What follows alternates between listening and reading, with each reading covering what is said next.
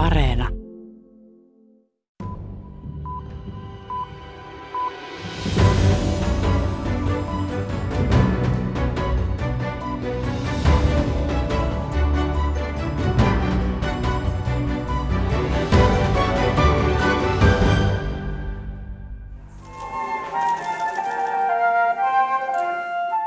Saksassa on jätetty pitkiä jäähyväisiä liittokansleri Angela Merkelille.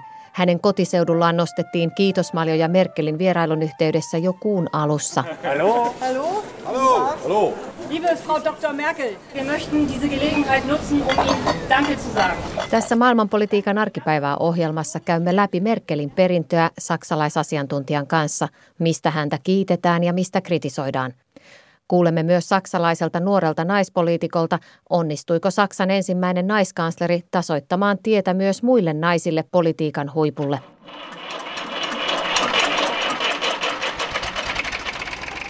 Lisäksi matkustamme Berliinistä maaseudulle ja valotamme Saksassa kasvanutta maallemuuttoilmiötä, johon Merkelin seuraaja joutuu politiikassaan vastaamaan. Ohjelman lopuksi kuulemme vielä Kreikan toiveista tulevalle Saksan hallitukselle. Minä olen Paula Vileen ja tämä on maailmanpolitiikan arkipäivää ohjelma. Herzlich willkommen. Merkelin pitkästä valtakaudesta huolimatta liittopäiville on vaaleista toiseen valittu erityisesti miehiä. Vain kolmannes kansanedustajista on nyt naisia. Vielä vähemmän, vain noin 8 prosenttia kansanedustajista on maahanmuuttajataustaisia, vaikka koko Saksan väestössä heitä on yli neljännes. Nyt tähän epätasa-arvoon haetaan muutosta. Tästä muutosliikehdinnästä lisää seuraavassa Saksan kirjeenvaihtajamme Suvi Turtiaisen raportissa.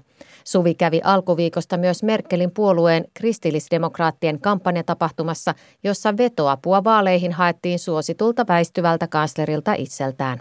auf die Reden von unserer Bundeskanzlerin Angela Merkel und von unserem Spitzenkandidaten Armin Laschet. Herzlichen Dank. Pienessä Itämeren rantakaupungissa sataa kaatamalla vettä. Silti Strasundin toriaukio on täynnä ihmisiä. Liittokansleri Angela Merkel on saapunut omaan pohjoissaksalaiseen vaalipiirinsä todennäköisesti viimeistä kertaa Saksan johtajana. On jäähyväisten aika. Torin lähellä kävelykadun varrella sijaitsee vaatimaton toimisto, jonka ovessa lukee tohtori Angela Merkelin vaalipiiritoimisto. Ovikello on jo naarmuilla. Sisään ei enää pääse, mutta vastapäisestä parturiliikkeestä tulee mies juttelemaan. Hän haluaa puhua Angela Merkelistä. Fahid Rahimi on kotoisin Afganistanista ja suuri Angela Merkel-fani. Ja, se sehr, sehr nette Frau. Ja, gesprochen. Merkel on todella kiva nainen. Olen itsekin jutellut hänelle ja ottanut yhteiskuvan, Rahimi sanoo. Rahimi saapui Saksaan suurena pakolaisvuotena 2015 ja kertoo saaneensa turvapaikan. Hän pitää Merkelin perintöä vaikuttavana koko maailmalle. Äh, Merkelin saavutuksia koronakriisissä ja muina vaikeina aikoina ei unohdeta ikinä, Rahimi uskoo. Aber vor allen Dingen Sie, liebe Stralsunderinnen und Stralsunder und Bürgerinnen und Bürger aus der Umgebung, Hetkeä myöhemmin Merkel nousee lavalle vanhalla torilla. Liittokansleri on Stralsundissa antamassa tukea puolueensa Armin Laschetille, joka pyrkii Merkelin seuraajaksi Saksan johtoon. Vaaleista on tulosta todella täpärät ja valtapuolue saattaa vaihtua. Armin Laschet und deshalb beide CDU am Sonntag natürlich auch noch dazu hier im Bundestag. Herzlichen Dank, dass Sie hier Samaan aikaan Saksan politiikassa on käynnissä suurempikin myllerrys. Saksaan on perustettu liike, joka haluaa Saksan parlamentista aidosti tasa-arvoisen ja eri vähemmistöryhmiä edustavan. Huolimatta Merkelin pitkästä kaudesta, Saksan politiikka on yhä monin tavoin miehinen linnake. Eine, für eine Zukunft sorgen, ja, die für Kinder gut ist auf der einen Seite, aber die auch gute Arbeitsbedingungen. Kansanedustajaehdokkaan rintarepusta kuuluu jokellusta, kun teemme puiston penkillä haastattelua eteläisessä Münchenin kaupungissa. Seija Knorr-König on teho-osastohoitaja, pienen lapsen äiti ja 27-vuotias nuori nainen. Eli kaikkia sitä, mitä Saksan politiikassa ei ole totuttu näkemään. Ja, ich habe auch, wenn du, so wie du die Frage stellst, ich glaube, Angela Merkel wurde vielleicht gar nicht so richtig als Frau wahrgenommen. Edes Angela Merkeliä ei välttämättä ole nähty ensisijaisesti naisjohtajana, niin absurdia kuin se onkin, vaan ennen kaikkea tieteentekijänä, Knorr König sanoo. Naisia on Saksan kansanedustajista vain kolmannes ja osuus laski viime vaaleissa.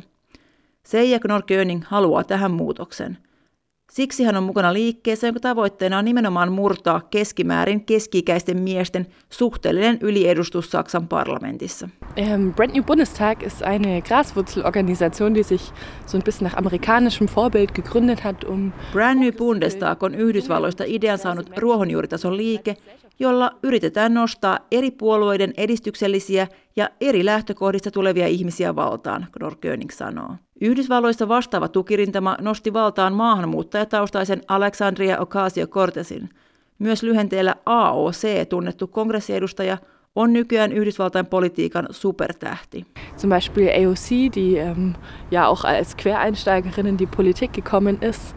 Myös Alexandria Ocasio-Cortez tuli politiikkaan sivullisena ja sai laajaa tukea kansalaisliikkeeltä, Seija Knorr-König sanoo. Präsentiert, ähm, unterstützt wurde und so Abgeordnete geworden ist. Das ist so Nuori sairaanhoitaja edustaa itse sosiaalidemokraatteja – Vanhoista valtarakenteista on jopa puolueiden sisällä vaikea puskea läpi. Und das ist eine männliche Gesellschaft, männlich dominierte Gesellschaft, davon profitiert, dass alles so bleibt, wie es ist. Saksa on miesten johtama yhteiskunta ja moni hyötyy siitä, että asiat pysyvät ennallaan. Heidän pitää luopua osasta vallastaan, jos politiikkaan tulee eri taustaisia ihmisiä, Seija Knorr-König sanoo.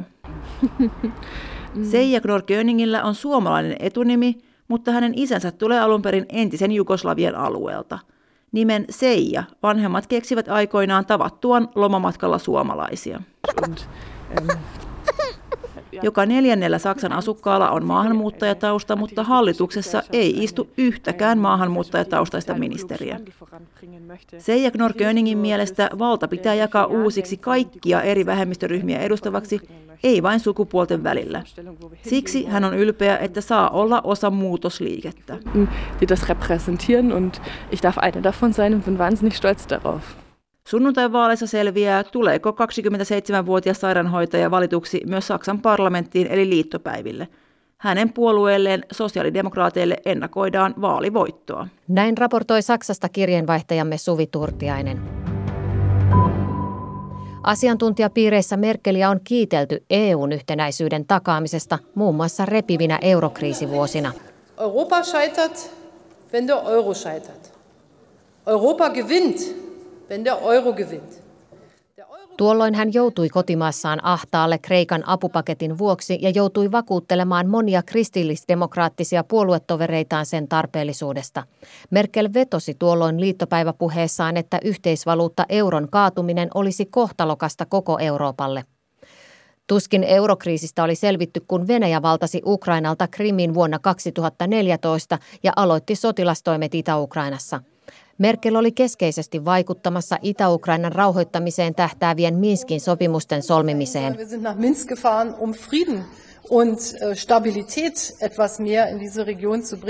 Vuonna 2015 Eurooppaan saapui huomattava määrä turvapaikanhakijoita ja pakolaisia pääasiassa Syyriasta, Afganistanista ja Irakista. Saksaan heitä tuli eniten noin miljoona. Rautaesiripun takana kommunistisessa Itä-Saksassa kasvanut Merkel avasi rajan tulijoille ja teki selväksi, että Saksassa ei pidä suvaita niitä, jotka kyseenalaistavat muiden ihmisarvon ja jotka eivät halua auttaa. Es gibt keine Toleranz gegenüber denen, die die Würde anderer Menschen in Frage stellen. Es gibt keine Toleranz gegenüber denen, die nicht bereit sind zu helfen, wo Pakolaiskriisin keskellä Merkel vakuutti, että auttaminen on humaania ja sanoi optimistisesti saksalaisille, että tästä kyllä selvitään. Wir haben so vieles geschafft, wir schaffen das. Wir schaffen das und wo uns etwas im Wege steht, muss es überwunden werden. Viimeisin Merkelin kanslerivuosille tullut kriisi on koronapandemia. Hän vetosi pandemian alettua kansalaisia ottamaan tilanteen vakavasti ja luonnehti koronaa haasteeksi, jossa keskinäistä solidaarisuutta tarvitaan, kuten Saksojen yhdistymisen ja toisen maailmansodan jälkeen. Seit der deutschen Einheit, nein, seit dem Zweiten Weltkrieg gab es keine Herausforderung an unser Land mehr, bei der es so sehr auf unser gemeinsames, solidarisches Handeln ankommt. Jututin Merkelin perinnöstä ulkopoliittisessa instituutissa johtavana tutkijana työskentelevää Niklas Helvikiä. Hän pitää Merkelin suurimpana ansiona juuri kriisien ratkomista ja niiden hallitsemista. She was really during her chancellorship was an effective crisis manager. Helvig kiitteleekin Merkelin kykyä saada erilaiset ihmiset saman pöydän ääreen sopimaan asioista ja tekemään diilejä. She was able to uh, avoid escalation of crisis, to bring uh, different people around the table and to strike Uh. Tosin Merkeliltä jäi käytännönläheisenä Helvikin mukaan strategisempi tulevaisuuden visiointi esimerkiksi Saksan suunnasta vähemmälle. So she was effective in putting an end to crisis, but maybe not in creating a vision where, where, where Germany should go in the next years. Uh, big strategic visions were, were not her thing. She was very pragmatic in that sense. Helvikin mukaan Merkel teki kovia päätöksiä esimerkiksi eurokriisin selättämiseksi, mutta ei lähtenyt aktiivisesti pohtimaan ja kehittämään keinoja, joilla vastaavat voitaisiin tulevaisuudessa välttää. She, she didn't go this extra step uh, in, in, in thinking about, okay, what can we do uh, in order to reform the eurozone to avoid future crisis. And, uh, EUta Merkel on tukenut Helvikin mukaan vahvasti. Knew that the European Union is a project that is worth like keeping together, worth uh, keeping it function. Keeping Riippumatta siitä, onko seuraava kansleri kuka tahansa kärkiehdokkaista, sosiaalidemokraattien Olaf Schulz tai kristillisdemokraattien Armin Laschet, Saksan EU-myönteinen linja jatkuu. Will Germany still stay staunchly pro-European independently who wins.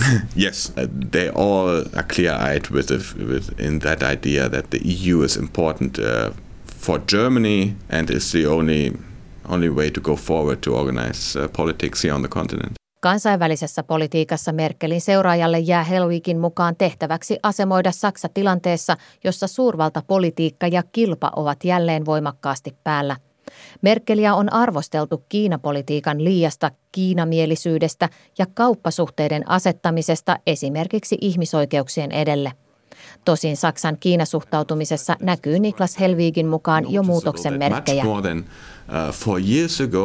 China is really also seen as a competitor Helvig arvioi, että Kiinan suuntaan Saksa tulee tarkastelemaan suhdettaan kriittisemmin, etenkin jos ihmisoikeuskysymyksiä painottavista vihreistä tulee Saksan hallituksen muodostamisessa kuninkaan tekijä. See that especially developing under a new government where the Greens are part of the government. Kotimaassa Merkelin seuraajalla on edessään paitsi koronapandemiasta selviäminen, myös sen vauhdittama Saksan yhteiskunnallinen murros – Koronapandemian aikana nimittäin myös Saksassa etätyöt ovat yleistyneet, samalla myös moni perhe on muuttanut halvemman asumisen perässä maalle. Se on lisännyt tarvetta kohentaa syrjäseutujen huonoja joukkoliikenne- ja tietoliikenneyhteyksiä. Lähes jokainen puolue on tunnistanut Saksan digitalisaation ongelmakohdat ja lupailut kampanjoissaan onnettomaan tilanteeseen parannusta. Toimittaja Anna Saraste tapasi koronapandemian aikana maalle muuttaneen perheen ja kuuli heidän toiveitaan uudelle hallinnolle. Päällepäin noimanneista on vaikea päätellä, että he ovat asuneet maaseudulla vasta vuoden päivät. Koulusta kotiin palaavat lapset vaihtavat tottuneesti lenkkitossut saappaisiin ja lähtevät ruokkimaan takapihan kanoja. Perheen isä Jens Noiman korjaa ladossa vanhaa traktoria. Noimannit ostivat itä-saksalaisessa Brandenburgissa pikkukylässä sijaitsevan tilansa kahdeksan vuotta sitten – Perhe käytti tilaa pitkään vain viikonloppuisin, mutta korona antoi heille rohkeuden muuttaa maalle pysyvästi.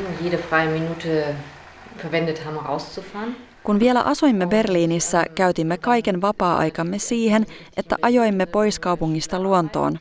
Asunto, jossa asuimme, ja kaupungin osa, jossa se sijaitsi, eivät vain tuntuneet enää sopivan perheellemme. Perheen äiti Valerie Frein kuvailee. Jos olisimme muuttaneet esikaupunkialueelle, matkat Berliinissä sijaitseviin töihin ja kouluun olisivat muuttuneet sietämättömän pitkiksi. Lopulta päädyimme muuttamaan kokonaan syrjäseudulle, hän jatkaa. Asuntojen hinnat ovat nousseet Berliinissä tolkuttomiksi.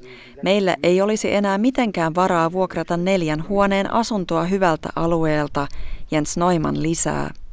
Nyt 9- ja 12-vuotiaat lapset käyvät lähikylän koulua. Valerie käy työpaikallaan Berliinissä kahdesti viikossa, muutoin hän ja Jens tekevät etätöitä. Noimannit eivät ole suinkaan ainoat, jotka kaupunkien kallistuvat asunnot ja tilan kaipuu on houkutellut muuttamaan maalle.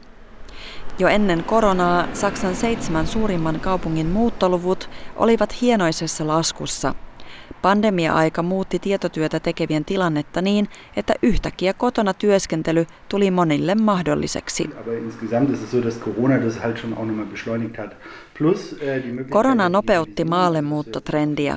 Saksalaiset työnantajat olivat aiemmin vastahakoisia etätöiden sallimisessa, mutta nyt työntekoon tarvitaan käytännössä vain nopea nettiyhteys, Jens Neumann sanoo. Myös kaukana suurkaupungeista sijaitsevat kunnat ovat huomanneet kysynnän kasvun asuntomarkkinoilla. Keskimäärin kiinteistöjen hinnat esimerkiksi Berliiniä ympäröivässä Brandenburgin osavaltiossa nousivat viime vuonna 25 prosenttia. Harva kiinteistö on enää tyhjillään seudullamme, vaikka se sijaitsee kahden tunnin ajomatkan päässä pääkaupungista. Jopa täydellisen remontin tarpeessa olevat paikat tuntuvat nyt menevän kaupaksi, Jens Neumann kertoo. Kolme neljästä saksalaisesta asuu jo nyt taajamissa ja syrjäseuduilla suurten asutuskeskusten ulkopuolella. Heitä koskettavat aiheet, kuten maan puutteellinen digitalisaatio sekä huonot julkisen liikenteen verkostot, ovat nousseet keskeisiksi teemoiksi liittopäivävaaleissa. Noimannin pariskunnalle on selvää, että syrjäseutujen pitäisi näkyä nykyistä enemmän kunnallispolitiikan lisäksi valtakunnan poliittisissa päätöksissä. Syrjäseutujen liikenneyhteyksiä pitäisi suunnitella uudella tavalla. Enkä tarkoita moottoritieverkoston laajentamista, vaan ennen kaikkea parempia julkisia liikenneyhteyksiä, kuten kattavaa junaverkostoa, Jens Neumann sanoo. Paikkakunnan arvo mitataan pariskunnan mukaan sillä, miten nopeasti sieltä pääsee liikkumaan kaupunkeihin. Heille kotoa työskentely tarkoittaa myös ilmaston kannalta myönteistä kehitystä, kun autoilutöihin vähenee. Myös nopeilla verkkoyhteyksillä on väliä.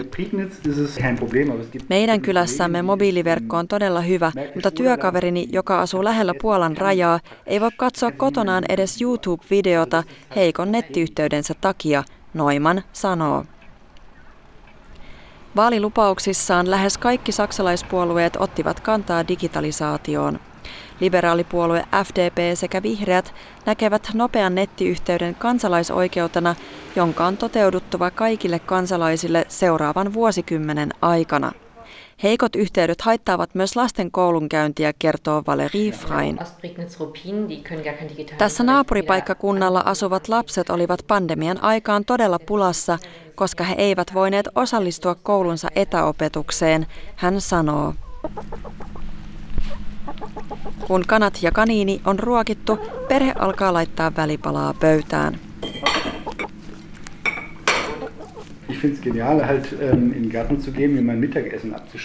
Minusta on mahtavaa mennä puutarhaan ja kerätä sieltä ateria kasaan, oman pihan papuja, tatteja kylältämme ja kanojemme munista munakasta.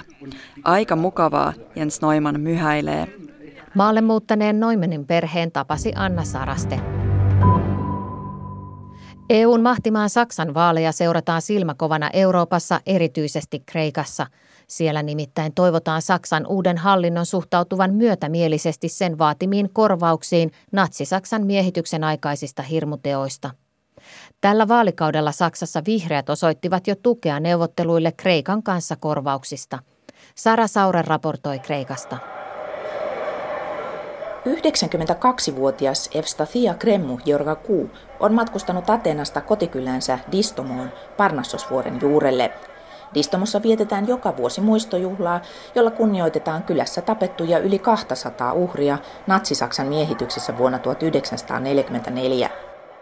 Είμαι το μικρό παιδάκι που έγινε σφαγή. Έτσι αισθάνομαι. Γιατί έχω περάσει τόσο μεγάλο μαρτύριο που δεν μπορεί βγει από το νου μου. Tunnen Distomossa joka kerran kuin olisin taas se sama pikku lapsi verilöylyn päivänä. Saksalaisten sotilaiden askeleet kaikuvat yhä korvissani. Traumani on valtava eikä himmene koskaan, Evstathia Kremmu Jorgakuu huokaa. Uhrien mausoleumissa rouva Evstathia katselee kyyneleet silmissä lasivitriinin lokeroihin sijoitettuja pääkalloja. Viisi pääkalloa on yhtä kuin koko hänen tapettu lapsuuden perheensä. Evstathian äidin pirstoutunut kallo kertoo raakuudesta, jota SS-sotilaat kylässä harjoittivat. Nuorimmat uhreista olivat vastasyntyneitä. Arvio toisen maailmansodan siviiliuhrien määrästä Kreikassa vaihtelee 300 000 ja 700 000 välillä. Infrastruktuuristaan Kreikka menetti yli puolet. Miehittäjät veivät myös tuhansia muinaisaarteita. Saksa maksoi 1960-luvulla natsien kreikkalaisille uhreille, kuten juutalaisille ja joillekin kyläläisille korvauksena 115 miljoonaa Saksan markkaa. Evstathia Kremujorgakuu ei saanut mitään. 1990-luvulla Distomon uhrien sukulaiset nostivat hirmuteosta oikeusjutun Saksan liittohallitusta vastaan. Rouva Evstathia oli heidän joukossaan. Saksa kieltäytyi Kreikan paikallisen oikeuden päättämistä korvauksista, minkä jälkeen juttuun saatiin myönteinen päätös Italian oikeudessa. Se kuitenkin kumoutui kansainvälisessä tuomioistuimessa Haagissa. Kannustava käänne tapaukseen tuli vihdoin vuonna 2019. Italian oikeuslaitos päätti, että distomolaiset ovat oikeutettuja perimään 25 miljoonaa euroa Saksan takavarikoidusta omaisuudesta Italiassa. Koronapandemian vuoksi toimiin ei ole ryhdytty. Distomolaisia edustava juristi Kristiina Stamuli ei peittele iloaan. Κανείς δεν περίμενε ότι θα αλλάξει το διεθνές δίκαιο χάρη σε αυτή την υπόθεση. Kukapa olisi osannut odottaa, että tämä tapaus muuttaa kansainvälistä oikeutta ja että Saksa joutuu lainausmerkeissä tutisemaan 250 distomolaista. Ainakin siis distomon tapaus tulee saamaan päätöksen, Kristiina Stamuli muotoilee. Kreikassa parlamentti päätti vaatia Saksalta virallisesti sotakorvauksia ensimmäisen kerran vasemmistohallituksen kaudella vuonna 2019. Summaksi arvioitiin lähemmäs 300 miljardia euroa, sisältäen Natsi-Saksalle myönnetyn noin 12 miljardin euron pakkolainan. Viimeiset kaksi vuotta Kreikassa vallassa ollut keskustaoikeistolainen hallitus lähetti Saksalle velasta nootin viime vuoden alussa. Saksan virallisen linjan lievenemisen suhteen Kristina Stamuli asettaa varovaiset panokset liittopäivävaaleihin ja vihreiden mahdolliseen nousuun. Vihreät toi tänä keväänä liittopäiville kysymyksen dialogin aloittamisesta Kreikan hallituksen kanssa Saksalle myönnetystä pakkolainasta. Vihreät myös kyseenalaisti, onko laillista, että Saksan hallitus ilmoittaa korvausvaatimusten olevan loppuun käsitellyt. Vieläkin pidemmälle meni Saksan vasemmisto, jonka mukaan Saksan tulisi tunnustaa Kreikan sotakorvaukset. Liittopäivien äänestyksessä enemmistö kuitenkin hylkäsi vihreiden ja vasemmiston esitykset. Αυτά τα πράγματα δεν έχουν ξανακουστεί στο Γερμανικό Κοινοβούλιο. Saksan vasemmisto on aina ollut Kreikan korvausvaatimuksille kallellaan, mutta vihreiden näin selvä ulostulo oli poikkeuksellista. Kuten se, että vastaan äänestäneidenkään kommentit eivät olleet enää yhtä jyrkkiä kuin aiemmin, Kristiina Stamuli kommentoi. Entä minkälaista tulevaisuuden toivon liekkiä elättää natsien hirmuteot silmästä silmään todistanut rouva Evstathia? Όταν είναι άνθρωποι που καταλαβαίνουν τι κάνανε, οι γονείς τους και οι παππούδες τους, τότε θα γίνει. Luotan siihen, että kun Saksan johtoon nousee ihmisiä, jotka ymmärtävät, minkä verenvuodatuksen heidän vanhempansa ja isovanhempansa ovat aiheuttaneet ja mitä me orvot olemme läpikäyneet, Kreikka saa oikeutta.